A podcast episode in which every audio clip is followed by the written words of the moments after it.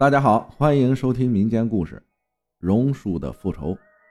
榕树，乔木，以树形奇特、枝叶繁茂、树冠巨大而著称。枝条上生长的气生根，向下深入土壤，形成新的树干，称之为支柱根。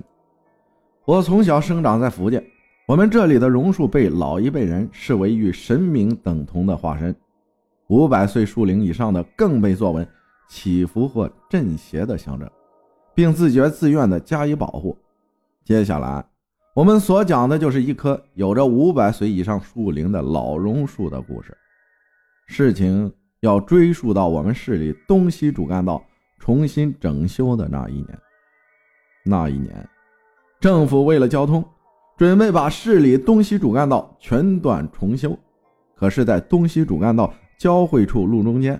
有一棵老榕树，为了要使道路美观，官老爷们准备砍掉这棵有着五百岁树龄的树，在附近群众和林业部门的交涉下，才堪堪保住。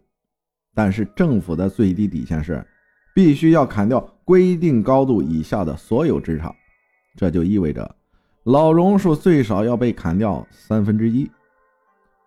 工程如期开工。建设速度很快，终于到了砍树的那一天。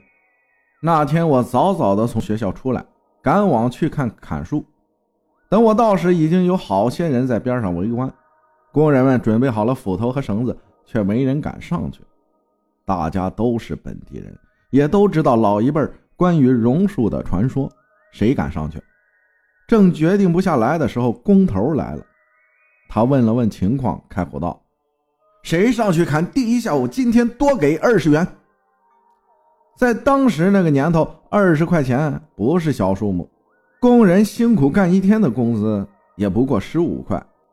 工头环视了一圈，没见人动，马上又大喊道：“四十有没有人干？”还是没人应声。工头一咬牙吼道：“五十块有没有人上？”工人们开始低声的交头接耳。工头见状，骂了一句：“你妈的，没人上我上，胆子比猫还小！”说着就脱了鞋，撸起袖子，操起一把斧头上了树，找了个最大的树杈站稳后，狠狠的一斧头砍在树上。沉闷的声音回响在空中。工人们见工头一斧头砍上去也没事而且工钱又给的多，就你追我赶的一窝蜂冲上树，就是一顿砍。砍了一会儿后，让人不可思议的事情发生了：树上伤口渗出的白色汁液，慢慢的从白变粉，从粉变红，随着一个大树杈的咔嚓落地，暗红如血的汁液开始不断传传流出。树杈的断口处就像市场上卖的肉纹理。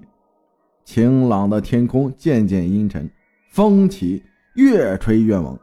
狂风夹杂着泥沙，吹得昏天黑地。就在大家举手挡眼的时候，我仿佛听到了榕树那里传来了一阵怒吼。这时，不知是谁突然大喊了一声：“快跑啊！”现场一片混乱，一个个你推我挤的往外跑。我也连忙推上自行车，头也不回的往家蹬。过了两天。听说砍树的工人们一个死两重病，原本大家都以为事情报应在他们身上就应该结束了，但是谁也没想到事情才刚刚开始。道路竣工了，比政府预计的还早了一个月。榕树边上也围上了一圈石围栏，崭新的路面四车道，一条直路直通到底。官老爷们在验收当天。就宣布通车，结果谁知道这是条死亡路？下面就列举几个死状离奇的交通案，给大家听听。事故一：一对年轻男女骑摩托在路上飞驰，突然间车子滑向路边，两人当场摔出，女子滚到路中间，男子向前直滑，撞到灯柱才停下来。经路边行人查看证实，男子头部撞到灯柱。虽然戴着安全帽，但撞断了脖子，当场死亡。女子重伤，送医不治。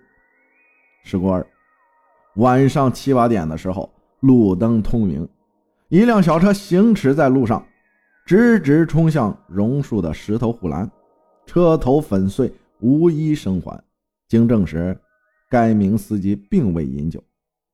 事故三：一骑自行车的人被货车后斗上的挂钩拖住，在司机不知情的情况下向前拖行近三公里，双腿磨出腿骨，肚子磨破。